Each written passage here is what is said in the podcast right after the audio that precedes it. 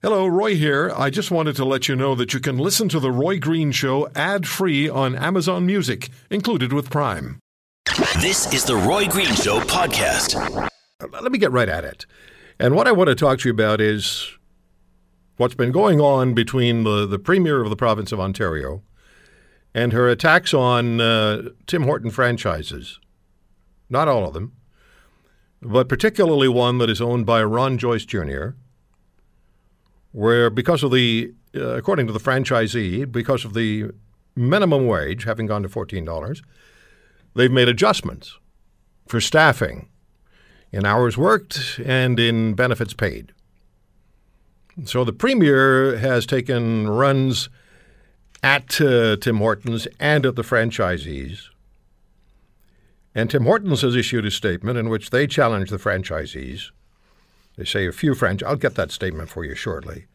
A few franchisees have stepped out of line, as it were.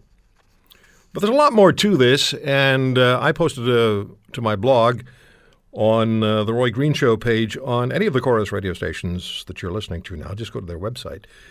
You'll see what I wrote, and I wrote to the headline is, "The Premier of Ontario Wrongly in Attack Mode," because I just reminded people of where we were not so long ago because of decisions made by Premier Wynne. And where we were was there were very many people in the province of Ontario, thousands and thousands and thousands, who could not properly heat their homes, didn't have the money to pay for the electricity they required because of the mistake, that was her word, the Premier made as far as hydro decisions were concerned.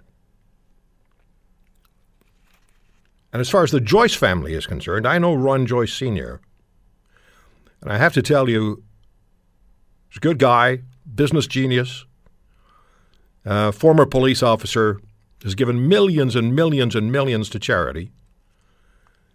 And his company, of course, well, it's not his company anymore, but employed thousands of people across Canada and has become as identified with this country as anything else, more than most things. So who do you side with? Do you side with the Premier who says, hey, you're out of line for reacting to the minimum wage that we made a law by changing the hours for employees and cutting back on their benefits? By the way, it's not just a couple of Tim Hortons franchises. Other businesses are following suit, and we knew this was going to happen. Or do you side with the business community, and whether it's a franchisee of a Hortons, of the Hortons company, or another firm where they've said, look, we're going to react to this because we can't afford it. Dan Kelly is the president, the CEO, and the chair of the Canadian Federation of Independent Business. And I have a tweet from Mr. Kelly, who's standing by to join us. He tweeted, Premier Wynne's shock over a reduction in employee benefits would have a lot more credibility if she'd ordered even a basic impact assessment of the minimum wage hike before proceeding. Well, she didn't want to do that, Dan, because this wasn't about the minimum wage. This was about getting reelected. You're absolutely right, Roy. This had very little to do with anything with respect to minimum wage. In fact, the government had decided to index the minimum wage only a couple of years earlier, only to, at record lows in the polls, decide to pull this hat out of the trick out of the hat. The double-double. She pulled the double-double out of the hat. You got it. And they tried to convince Ontarians that this was a great idea, ignoring all of the evidence from us and others about what would happen if the minimum wage went up too fast, too soon. And, of course, now the chickens are coming home to roost. Yeah, you know what I find interesting? You have this now huge corporation which owns Tim Hortons, and they're apologizing for some, my word, rogue franchisees. But on the other side of the ledger, you have the small business person who bought a franchise and is – it's tough not – it's tough to make money as a franchisee. It takes a few years before you start to make money. Doesn't matter who you are. You've got the small business person who's the franchisee. Where do you side, Dan? Can you break this down for us? Corporation Absolutely. Apologizes. Small business person says, "I can't do anything else." I have to admit, I'm a bit surprised with the franchisor in this case. Of course, now a foreign-owned multinational corporation for sort of throwing its franchisees under the bus in this scenario. I I mean, a franchise owner is no different than any other independent business owner, other than the fact that they have a brand name attached to their business. They still have to ensure that the business itself is profitable, or at least on a pathway to be profitable. Otherwise, what's the point of keeping it around? I mean, they've been accused of the fact that this family may be wealthy, and I don't know their personal circumstances, of being cheap and cutting out these benefits. But as I was thinking about this, if they had done what many other business owners are doing and actually just reduced their headcount or reduced the number of employees that they have, this story wouldn't have actually been created at all. I think people would have understood that, you know, if the business was needing to cut two people in order to stay afloat, that people wouldn't have been as outraged as it seems that they've been. Certainly the Premier has been, with respect to this story. But you know what? That would be a far worse impact overall, especially for those two employees that might have lost their jobs. But instead, they trimmed some benefits, I have to tell you, that most small business owners don't provide to their employees right now. And by doing that, they've raised the ire of the Premier and a political attack taken on their business, which I think is bullying in and of itself. Other businesses as well in the province are adjusting, are they not? They're making not identical necessarily changes that were made by some Hortons franchisees, but other businesses are making their own adjustments, correct? Absolutely. Virtually every business that pays at or near the minimum wage is having to accommodate this. And again, it's not just those that pay minimum wage, but those that pay, you know, if you have employees that were making $15 an hour, 6 weeks ago, They're now making the minimum wage and expecting their own increase. So this is reverberating through thousands and thousands of Ontario businesses right now. And I got to tell you, when we surveyed them in December to find out what businesses were doing right now to prepare for the $14 an hour minimum wage on its way to $15 next year, they told us that the trimming benefits was actually the least problematic impact that was going to be felt. Far more business owners were actually trimming the number of hours that they offer their employees, trimming the number of staff that they actually employ. And the one that worries me the most is that they were reducing 50% of Ontario businesses said that they were reducing the number of opportunities, the number of jobs that they have for youth and inexperienced workers. Well, automation exists for many entry-level jobs. And when you raise the minimum wage as significantly as Premier Wynne did, perhaps that makes automation conversion cost doable.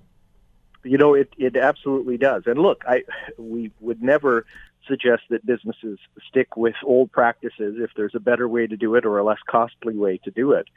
But you sure don't want government to be making those decisions on behalf of employers. And I think that that's the thing that people have to keep in mind, that this benefit trimming wasn't as a result of just the business saying, hey, we want to make more money out of this entity.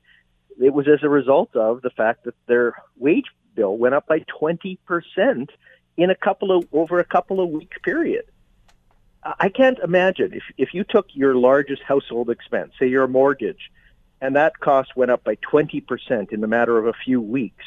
Right. You would have to make some tough decisions to keep yourself above water, just as this business did, and thousands of other businesses with much more limited circumstances have had to do over the last number of weeks. Yeah.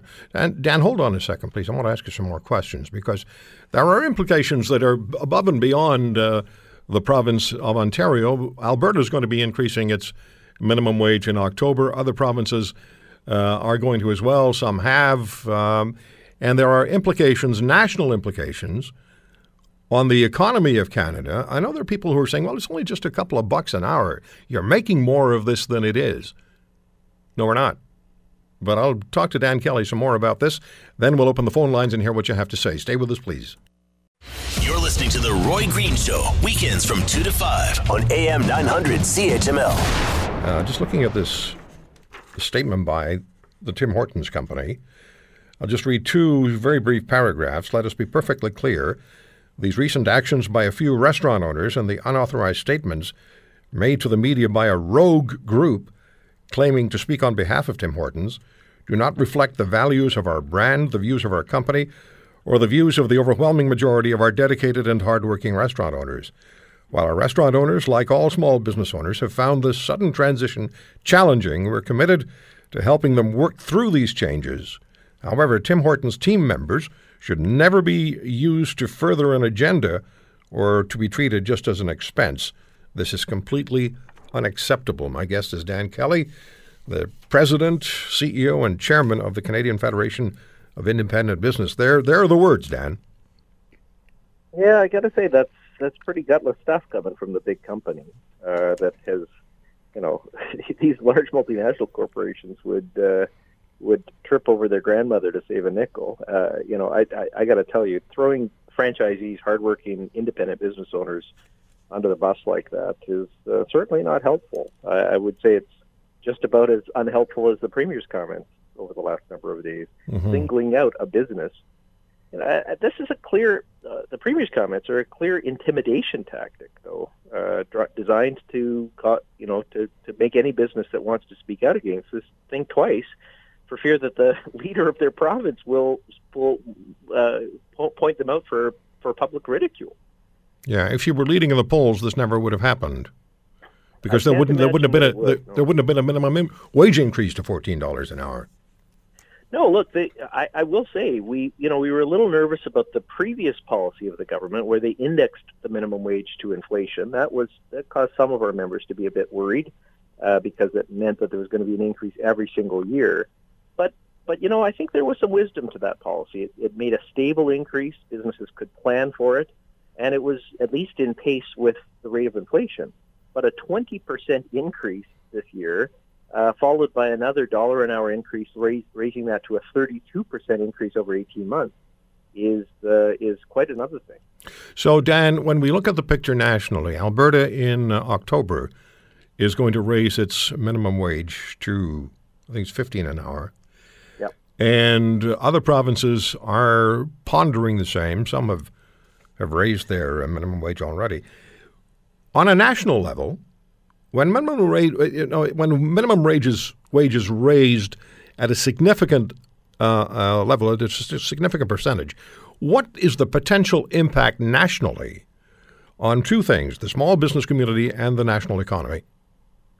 We were starting to see a little bit of positive momentum in the economy. Certainly yesterday's job report showed that there was some jobs growth in Canada, which has been a long time coming. We're happy to see that. But it seems that our governments are doing everything they possibly can to take the wind out of the sails of independent businesses right now. And I'm very worried that BC has announced its intention to go to $15 an hour, although to their credit, the NDP government there has said that they're going to consult on the pace to get there. If BC, Ontario, Alberta all go to $15 an hour, that's over half the population of the country. That could have a giant effect on employment levels, and particularly on youth employment levels. That's the thing that we really have to watch. It's one thing, businesses are still going to need staff. They can automate to an extent. But I've heard from a lot of business owners that say, well, look, if I'm paying $15 an hour, I'm going to expect somebody that has some skills to be at the other end of that paycheck, not to be training and taking a chance on somebody that hasn't proven themselves. And you want small businesses. We all want small businesses to take a shot on a rookie employee. I remember when I got my first shot at a pizza joint in Winnipeg washing dishes. I didn't have any skills at 15 years old. I had to get my parents' permission to work, and gosh, I'm glad they did, because I learned an awful lot in that process. Well, there's a lot more yet to be said, and a lot more proverbial water to pass under the. Wow, I'll use the well-known cliche, under the bridge. I had a few other things in mind, but I'll leave that alone. Dan Kelly, it's always great speaking with you. Thank you so much for the time today, and we'll stay in touch because there will be more developments coming, I'm sure. Indeed. All the best. Dan Kelly is the president, the CEO, and the chair of the Canadian Federation of Independent Business. You're listening to The Roy Green Show, weekends from 2 to 5 on AM 900 CHML. Joshua Boyle. What's going on? I mean, what is going on? With Boyle, with the meeting with Trudeau, I mean, there's some factors here that are disturbing, that are just weird. If you follow the chain, it goes Boyle, Zainab Khadr, Boyle. I'm just doing headlines in here. Omar Khadr, Boyle, Justin Trudeau. Not in sequential order, but they're all there. Is it all happenstance? I don't know. But there are questions. Many questions are being asked, and the questions deserve answers. The Prime Minister of Canada has taken some steps and made some decisions which are unusual, to say the least,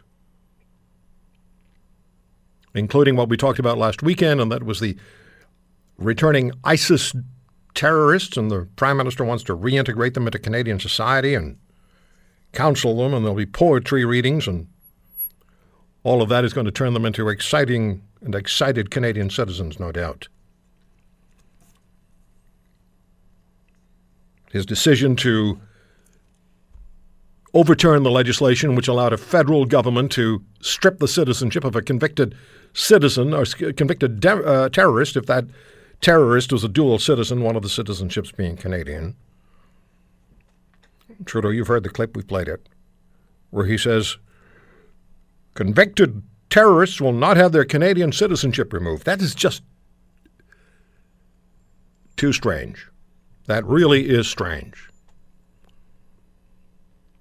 He's made some decisions that require some real investigation, and we will provide you with a... I'm looking for the information on an interview we're going to do tomorrow. I'll find it. And I know you'll want to hear what we'll be doing. So let's get at this Boyle-Trudeau issue. What's really going on?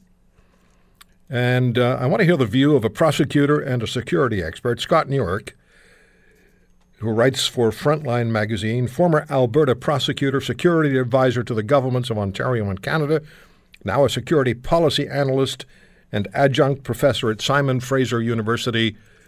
If somebody's got analytical skills as far as understanding and deducing the reality out of clues, it's Sherlock Newark.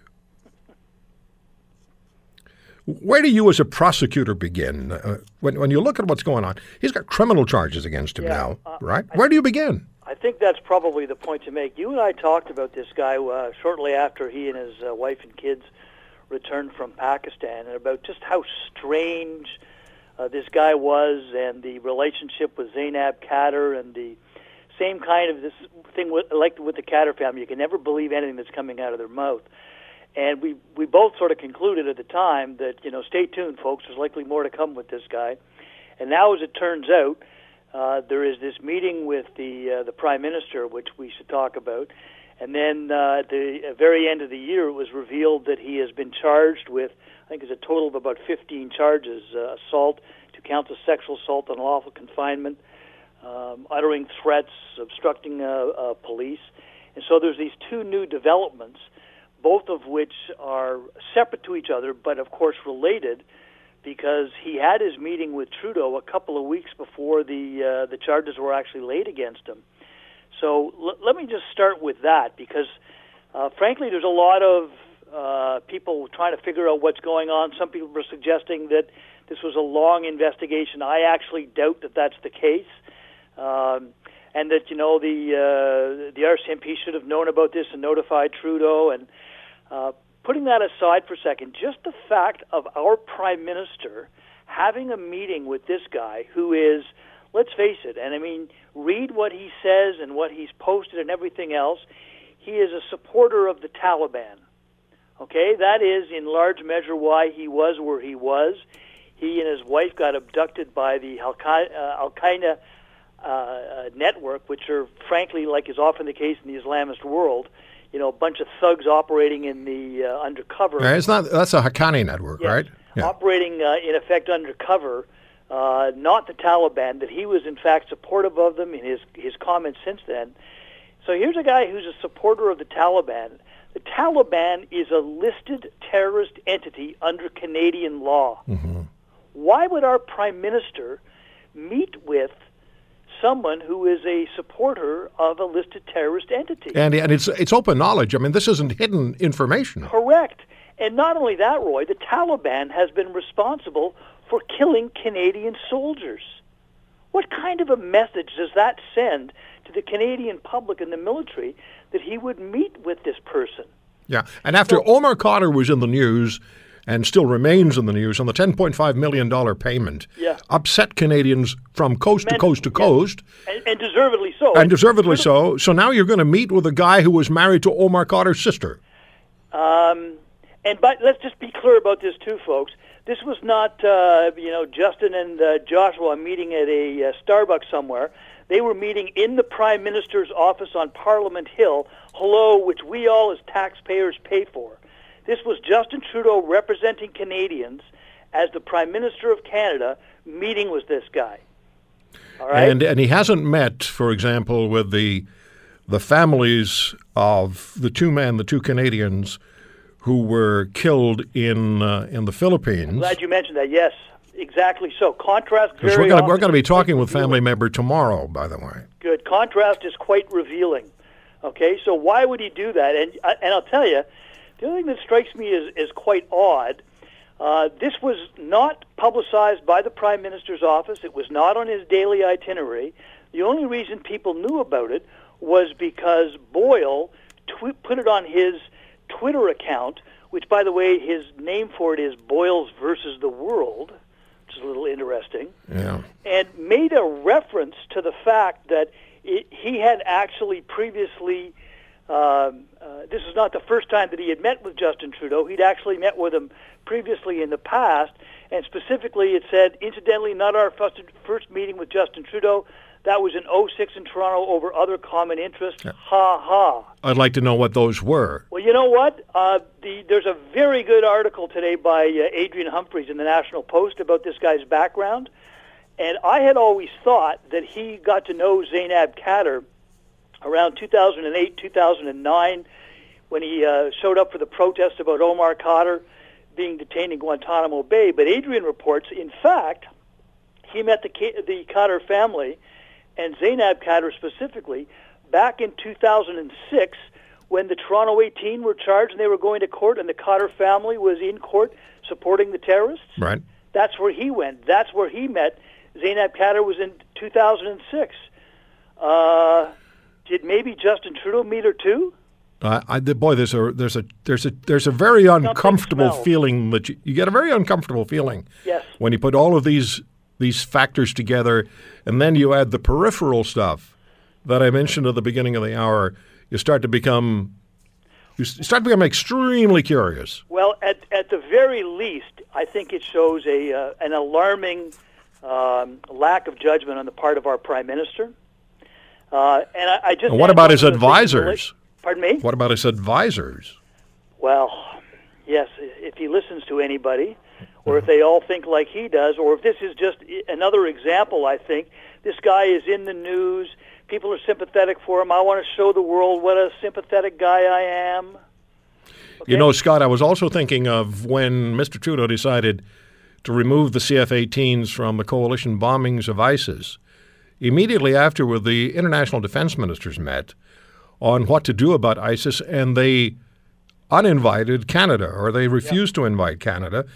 And I've heard just rumors over the last year or so about Canada being slow in getting information, that our allies are not particularly enthusiastic about providing all of the information. And I've talked to people who are really quite well informed about what's going on. And they have more questions now than they have answers to. Well, it's interesting you mentioned that. I have to tell you that I've heard exactly the same thing about the supposed rescue of Joshua Boyle and Caitlin Coleman in Pakistan, that the Americans were behind it and they didn't tell us until it was already underway, for the reasons you're mentioning. Yeah. You're listening to The Roy Green Show, weekends from 2 to 5 on AM 900 CHML. I certainly do not intend to allow a brutal and sacrilegious gang of criminal miscreants to dictate the future direction of my family, nor to weaken my family's commitment to do the right thing, no matter the cost. In the final analysis, it is the intentions of our actions, not their consequences, on which we shall all eventually be judged. That is the voice of one Joshua Boyle. Not so long ago, Scott Newark, former Crown Attorney, in Alberta, and international security expert, consulted with the Government of Canada, the Government of Ontario, and is now a security policy analyst and adjunct professor at Simon Fraser University. You hear that voice, you hear that phraseology, it's just odd. Yes. It's very, it's disturbing. Yeah, we discussed this, as I mentioned, shortly after he got back, and the fact that don't be surprised if he's back in the news, and, you know, he is, not only for the meeting with the Prime Minister, which is beyond strange, but he's also now charged with, I believe, 15 counts, as we discussed previously. But do you not get the feeling, Scott, that he wants to be the news? I think he is narcissistic to the point that he thinks he can control things. Yeah, because you got that, certainly got that impression with the Maclean's interview. Yeah, and I thought quite telling in that was their comments on the way he was verbally abusive to his wife. Okay, and now he's got all these charges, and I haven't seen the criminal information, so I'm only going on what I've seen in the media. But supposedly it covers a span from literally the day after he arrived, where they were staying at his parents' place in Smith Falls, to December the 30th.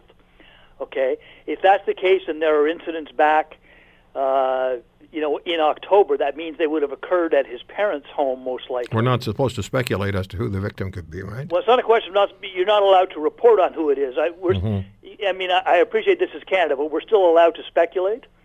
Okay, and the other thing that really strikes me about that as well too, I did a little digging around, and it turns out, by remarkable coincidence, that his wife, Caitlin Coleman's parents from Pennsylvania, were actually up in Ottawa at the time when the police responded to the call. Okay, I think that may be something more than a coincidence. But, you know, when I look at all of this, and I look at these charges, and I look at this guy's behavior and his wife's seeming inability to stand up to him as well, too, it struck me, and it's ironic because of his relationship with the Khadr family. Yeah. I certainly hope that we protect the children as a priority. Okay, we didn't do that with the Khadr family. We knew that those kids were being subjected to indoctrination into an Islamist death cult, and we did nothing. And look at the results. Let's not do that again. Let's not let those children be put at risk. Yeah. You know, a lot of people are speculating. First of all, we know he's a control freak. You got that? I mean, that's pretty obvious. But a lot of people are speculating that he really wasn't a kidnap victim. And again, when I read the Maclean's piece, and I read the piece that you mentioned a few minutes ago, when a kidnap victim shouts at his captors and instructs them how to properly pray and how to conduct themselves, that kidnap victim, under being held by or an organization like the Haqqani network or the Taliban, is likely going to be not around for very long. So I have a lot of questions about that entire time in Afghanistan, and then supposedly Pakistan, and there's so many questions that need to be answered. Let me just bring you back to being the prosecutor. Sure. You've got all of this on your table now, and you have to take this the next step. Do you think the Prime Minister should have spoken about the visit with Boyle? What does Scott Newark want next? Based on the facts of the complaint that are made by the statement of whoever the individual was, I want to know what the evidence is that I've got, and I'm going to go to court and stay the hell out of the way, Justin Trudeau, because this is called the rule of law, and this individual is going to be prosecuted according to the evidence and the laws of Canada. And just because this guy thinks he may have cozied in and got an angle with you, okay, that has nothing to do with the rule of law. Would you have concern as a prosecutor that the Prime Minister of Canada might try to interfere? No. At least I can't imagine that at all. Okay. I can't imagine that. But, you know, it's very interesting you make that point, because that is the way these kinds of people think. I've had direct involvement in advising ministers over the years about being careful about who they met with. One area was in relation to Chinese espionage. Another was in relation to Islamist groups, okay, that love to get together with a politician, a public official, so they could have that picture taken, just in case 5 years later, maybe they were under investigation. The public official might go, ooh, I'm in the same picture with that guy. Maybe we shouldn't be prosecuting him. You're listening to The Roy Green Show, weekends from 2 to 5 on AM 900 CHML. Just listen to the voice. Close your eyes unless you're driving. And just listen. I certainly do not intend to allow a brutal and sacrilegious gang of criminal miscreants to dictate the future direction of my family, nor to weaken my family's commitment to do the right thing, no matter the cost. In the final analysis, it is the intentions of our actions, not their consequences, on which we shall all eventually be judged. It is the intentions of our actions, not their consequences, on which we shall all eventually be judged. Who talks like that? How convenient. How convenient, Scott Newark. Go ahead. Isn't that an insight? My intentions transcend all else, and your judgments are immaterial. That's what I say. It's this combination, I think, of the arrogance and narcissism that is very telling about this guy. And it's what's developing is just, I think, probably two manifestations of it in the meeting with Trudeau and also these criminal charges. I tell you, one other thing about the meeting with Trudeau, Roy, that I mentioned in a couple of interviews that I did. I think I probably speak for the majority of Canadians when I say there better not be any announcement of a $10.5 million payoff to this guy because we didn't do enough to get him returned from captivity. Well, I haven't heard that he has a lawyer yet. Yeah, I guess if Dennis Indy shows up, we should be maybe a little concerned. Look, is that would you take that as a legitimate point to be concerned about or consider? Actually, no, just because I think it's so outrageous. I would say not, although I can't imagine, sitting here, I cannot imagine how the Prime Minister of Canada could have a meeting with somebody who is a supporter of a designated terrorist entity that has killed Canadian soldiers. So I'm finding it less and less able, or myself less and less able to actually predict what it is that is motivating the Prime Minister and why he does what he does. So would you say then that Mr. Trudeau has a responsibility to get up and explain to Canadians why he had this meeting with Boyle and what it was about and what happened in 2006? Is that he will be asked those questions, although don't be surprised if you hear the standard responses, which is, I'm not allowed to comment because of privacy interests, or also these are now matters before the court, so we can't comment. And he goes on his national tour in a couple of days. You got it. The Prime Minister, not Boyle. Yes, although Boyle's is probably not far. Fortunately, he is in custody. It'll be very interesting to see. Supposedly on Monday, there's going to be what sounds like a potentially agreed-upon bail conditions. It will be very interesting if we're able to actually get any of those conditions known, because that should give some insights into the charges as well. This is just too strange to take apart and put together again. It just doesn't make any sense. There's nothing conventional about this, and what really again is the cherry on top of the pick your own substance, is the meeting with the Prime Minister of Canada and Boyle saying that they'd met before in 2006 and had mutual interests. Yes, and notice that it was Boyle who said it, not released by the Prime Minister. Why would Justin Trudeau meet with Joshua Boyle? Why? I think that's a question that is appropriately asked and needs to be answered. Because he won't. He's had no meetings with the families of Robert Hall and John Ridsdale. Correct. And when I spoke with Bernice Thomas, who's the sister of Robert Hall, she told me that Trudeau called when the death of her brother was announced, and she said he sounded like he was reading just a script. A script, a statement of condolence, but she said he sounded like he was reading it, and when he was done, he hung up.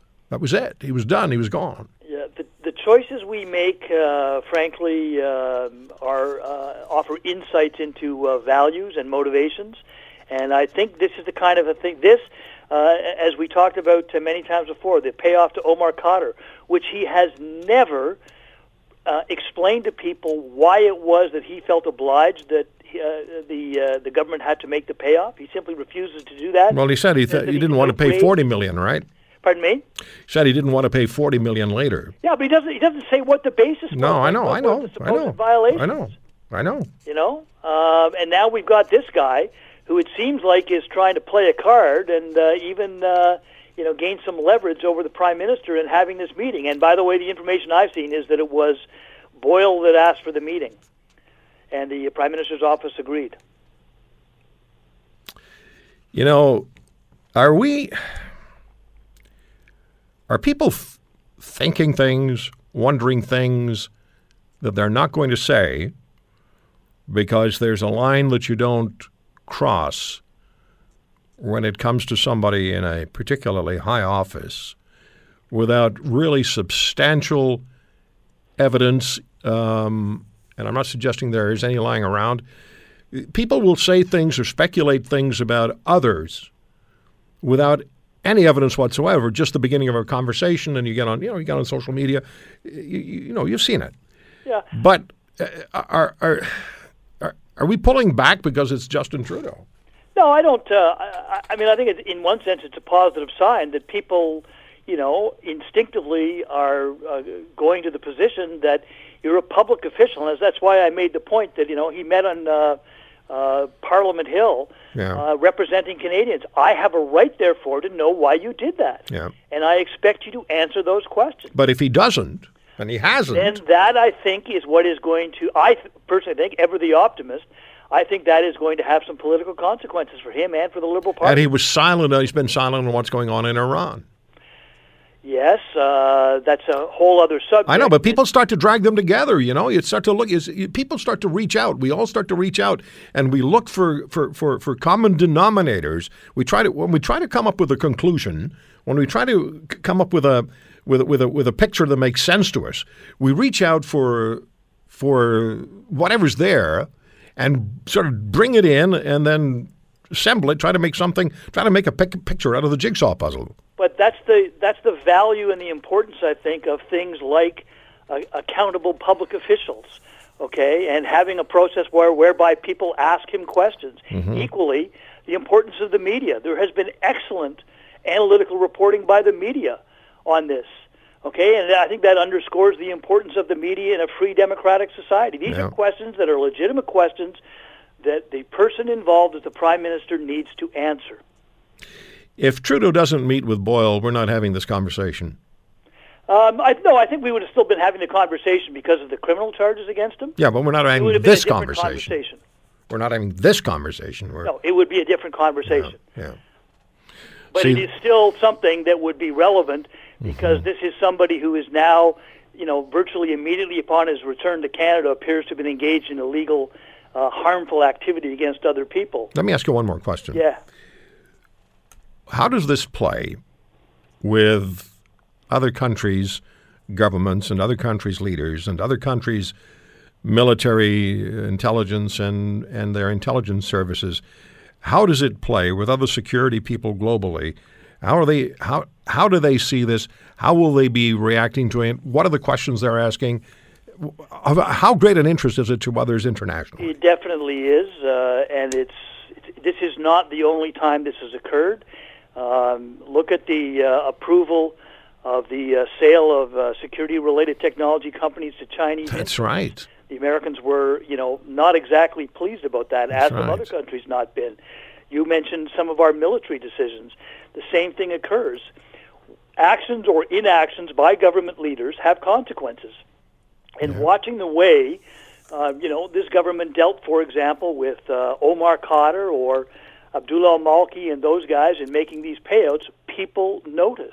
And they wonder whether or not there is a government that is, frankly, motivated appropriately and trustworthy. And yes, people are paying attention to this stuff, I guarantee you. This is not over by a long shot. That's correct. Not over by a long shot. Now, Boyle has a court appearance on, as you said, on Monday. And he's asking for bail. Yes. So we'll maybe know more on Monday. Who knows? He may blab something.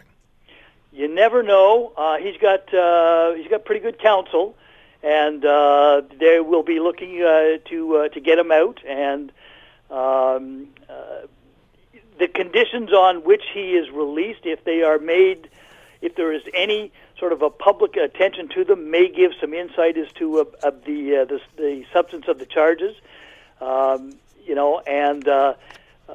As I say, above all else, I certainly hope that we learn the lesson of what we didn't do with the Khadr kids, because if those kids are, and they are at risk in being inculcated into this guy's mindset. Yeah. I think as he's demonstrated, and those kids deserve the protection of Canadian law. This is the most unusual situation that I can remember involving this country's leadership in my life. I hope you put that word leadership in quotation marks. I should be more careful with my choice of words, shouldn't I? Mr. Newark, it's always a pleasure to speak with you, and it's informative. All right, sir. Thanks for the time. Bye-bye. Scott Newark on The Roy Green Show, former Alberta prosecutor, security advisor to the governments of Ontario and Canada, security policy analyst now, also writes for Frontline magazine, and an adjunct professor at Simon Fraser University. You're listening to The Roy Green Show, weekends from 2 to 5 on AM 900 CHML. I haven't talked to my current guest, for quite a few years. Ken Timmerman is the president and the CEO of the Foundation for Democracy in Iran. He was a Nobel Peace Prize nominee and ran for Congress in the United States. And I've spoken with Ken. I'm sorry, would you please remind me what the title of your book is?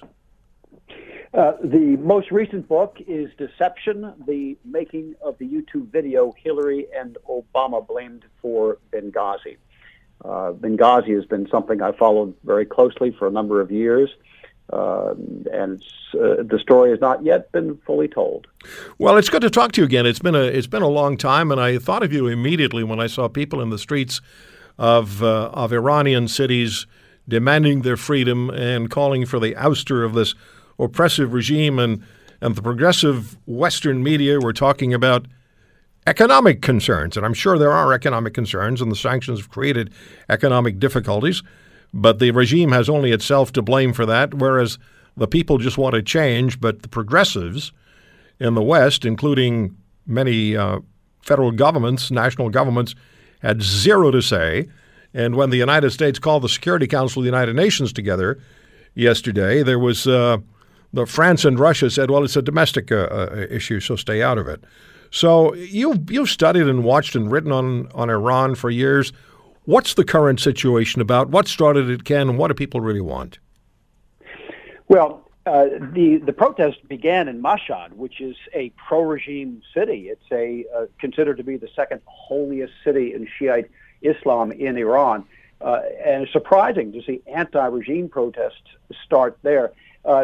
It's certainly true that at the very beginning, and this is now 10 days ago, these protests began with a great deal of frustration over regime corruption. They saw all this money coming to Iran thanks to the Iran deal that Obama and the Europeans negotiated, and they didn't see it coming to the people of Iran. It was all going into the coffers of the regime and into the pockets of regime leaders. So there was certainly a great deal of frustration over the corruption of the regime, but that very, very quickly, and I mean within hours, Roy, it transformed into an anti-regime protest. And since the very first day, these protests, unlike the ones in 2009, have been squarely aimed at the regime leader, Ayatollah Khamenei, and at the clerics.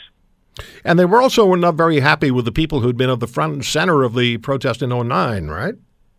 That's right. And those people called the reformists have quite pointedly refused to back these protesters because it's clear they are for the regime. They would like to, quote, reform the regime, whatever that means. Mm-hmm. They want to make the regime more palatable to the West so they can enrich themselves. But they really don't care for the freedom of the people. They don't care for the great unwashed. What's unusual about these protests is that it's the same class of Iranians, Roy, who made the 1978-1979 revolution. This is the poor, the urban poor, the rural poor, the unemployed, people who have been set aside by Iranian society And that's a real big problem for this regime, which claims to represent those people. What's amazing, Ken, is that people will really risk their lives to go and demonstrate against a regime that has already threatened them with execution if they're found to be particularly troublesome demonstrators. A judge, I believe, in Tehran said words to the effect that, you know, some people could be executed. But they're going out and they're protesting in huge numbers. Do they have any real expectation of success? Do you think that there's possible? Because I've heard that some cases Revolutionary Guards have burned their IDs and have joined with the protesters. Do you think there's any real chance that this could continue? It's 10 days now, and it's still going on, that it could morph into something that would, in fact, bring the current regime down? We don't know. But what I can tell you is that the pro-regime media in the West, and I would include the Voice of America, unfortunately, with that, already proclaimed the protests were dying out 3 days ago when their friends in Tehran told them that the protests were dying out. And that was because the regime had called their people into the streets, were requiring regime employees to take part in counter-demonstrations. These protests are not over. Today is the 10th day. They have spread to more cities. We have seen them, and this is quite unusual and extremely important, they are in all of the minority areas of Iran, all the areas on Iran's periphery, the Baluchi areas close to Pakistan and Afghanistan, the Azeri areas close to Azerbaijan, the Kurdish areas on the borders with Turkey and Iraq and even with Syria. The Arab areas on the border with Iraq. I mean, they're on all of these areas on Iran's periphery, which the regime has never really been able to control very well, and they know are hotbeds of protests. Those areas did not join the 2009 protests, so this is new, and it's extremely important, and I think they're staying power. You're listening to The Roy Green Show, weekends from 2 to 5 on AM 900 CHML. We're talking about Iran, what's going on in Iran, the 10 days of public protests and calls for the regime change by the people who are on the streets protesting, and more than 20 people have been killed. And the United States called for an emergency meeting of the Security Council. That happened yesterday. Here's a little bit of what the U.S. UN ambassador, Nikki Haley, had to say. In the past week, what has happened on the ground throughout the nation of Iran is something the world must take note of. It is a spontaneous expression of fundamental human rights. The Iranian people are rising up in over 79 locations throughout the country. It is a powerful exhibition of brave people who have become so fed up with their oppressive government that they're willing to risk their lives in protest. I like her. I really like her. Nikki Haley seems to me to be very much like a young Margaret Thatcher, you know. Get off that island. Get off those islands or else. Ken Timmerman, President, CEO of the Foundation for Democracy in Iran, joins me on The Roy Green Show on Global News Radio. So, Ken, how important is, because you wrote a piece that it's going to take more than talking, how important is it that President Trump has publicly spoken in support of those who are massing in the streets? And what is it going to take beyond talking, beyond President Trump and whatever else, whatever other support there might be? And it's been pretty sparse as far as international governments are concerned. What's it going to take to make real change in Iran? Well, first of all, it's tremendously significant that the President of the United States is speaking out publicly on behalf of the protesters. This is in pretty dramatic opposition to what happened in 2009 when Obama stayed silent for the first couple of days. And when he finally spoke out, he said, well, we're not going to get involved because it's a domestic Iranian affair. Obama essentially said what the Europeans and Russia are saying today, don't get involved because we've got business interests in Iran. President Trump has taken a very different position, and I can tell you from my interaction with pro-freedom, the people in the pro-freedom movement in Iran, they are thrilled. They're really ecstatic that the President of the United States has been supporting them. They are ecstatic when they listen to Nikki Haley. That clip that you played is just one of many where she has come out and really become a voice for the Iranian people. It's amazing to see this and to hear this, where a senior U.S. official, she's a member of the cabinet, Rex Tillerson, the Secretary of State, has as well, but Nikki Haley, I think, has been the passionara of the Iran protests here. It's amazing to listen to this. We've never had this from a U.S. government, not even under George W. Bush in the 2003 protests. So starting with right there, it makes a big difference. It has really encouraged the people of Iran. But it's not all. There is a leadership to this movement. It's not very well known. It's not very public. But there is a leadership. They have organized cells in at least 50 Iranian cities, coordinating their operations. You can see this by the way the protests are moving. They're very careful to have these protests pop up in all kinds of different areas where the regime has really not been able to tamp them down all at the same time. It's like whack-a-mole. They tamp them down one place, and then there's a protest someplace else. They hadn't been expecting it. And it's throwing them off balance. It's throwing the regime off balance. But I think that there's more that can be done. I think certainly the United States can do more, and I think we are going to be doing more if we're not already doing it behind the scenes. For example, in providing free internet access to the people who are protesting. The Pentagon has ways of doing that. And I think it would be wonderful if the international community would at least recognize the rights of the Iranian people. I'm going to be in Brussels next week giving a speech to the European Parliament, encouraging them to do just that. This is as important as any revolution that we've seen in history, and they need support from the outside. Because a lot of the mainstream media are really playing it down. They continue to refer to the regime as the Iran or Iranian government, and then they talk about the rallies that supposedly supports the clergy, the mullahs that are running Iran. And you look at the supposed government supporting rallies. They look more like marches. The people are lined up about 10 across, and they just there's no emotion. It's just like, you're going to be here at such and such a time, and you're going to hold this sign, which really defends and supports the regime, vis-a-vis the protesters who are out on the streets, milling around, doing what they need to do, creating they're creating an atmosphere. But they're also, many of them are calling, as I understand it, calling for a return to Iran of the crown prince, the son of the Shah. Is that for real? Do they want a return of the royal family? It is for real. I can't tell you how widespread it is, but absolutely, there have been protesters who've been chanting for Reza Pahlavi to come back to Iran. He's a figurehead of what was once a successful country, a prosperous country, a country that was accepted by the world community, a country whose citizens were not pariahs, as Iranians feel that they have become today because of the terrorist activities of the clerical regime.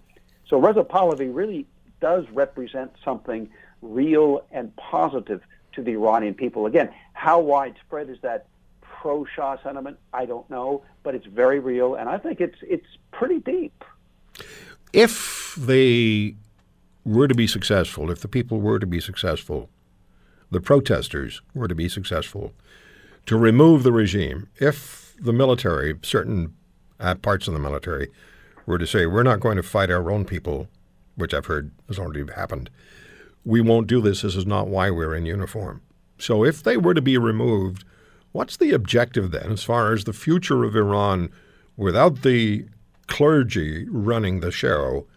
Would it be to return to almost a westernized country, which is what they were prior to the removal of the Shah? I think that is ultimately in the cards, because Iranians see themselves as a sophisticated people, as a well-educated people, as a people connected through the internet to the world community, to the rest of the world. You know, Persian is one of the top languages on Twitter and on Facebook, after English. So Iranians really are connected to the outside world, and they suffer when the regime does, as it has in the past few days, when they shut down social media. They suffer from that. And they're sophisticated enough that they're able to get around that crackdown on social media. Yeah, I think you would see a pro-Western government in Iran, a representative government of Iran, one that accepts the rights of women, promotes women. There used to be women judges in Iran up until the revolution in 1979, which was obviously a regressive revolution. Right. It took Iran 700 years backwards, not forwards. Yeah, Ken, I have to stop there, but I thank you so much for joining us today, and I hope you'll come back because I have a feeling this is going to continue for some time. You bet. We're at Iran.org. Exactly. Yeah, that's it. Thank you so much. Ken Timmerman is he's the president of, I got it here, hold on. He's the president and CEO of the Foundation for Democracy in Iran, and he's the author of Deception, the Making of the YouTube Video, Hillary and Obama Blamed for Benghazi. The Roy Green Show, weekends from 2 to 5 on AM 900 CHML.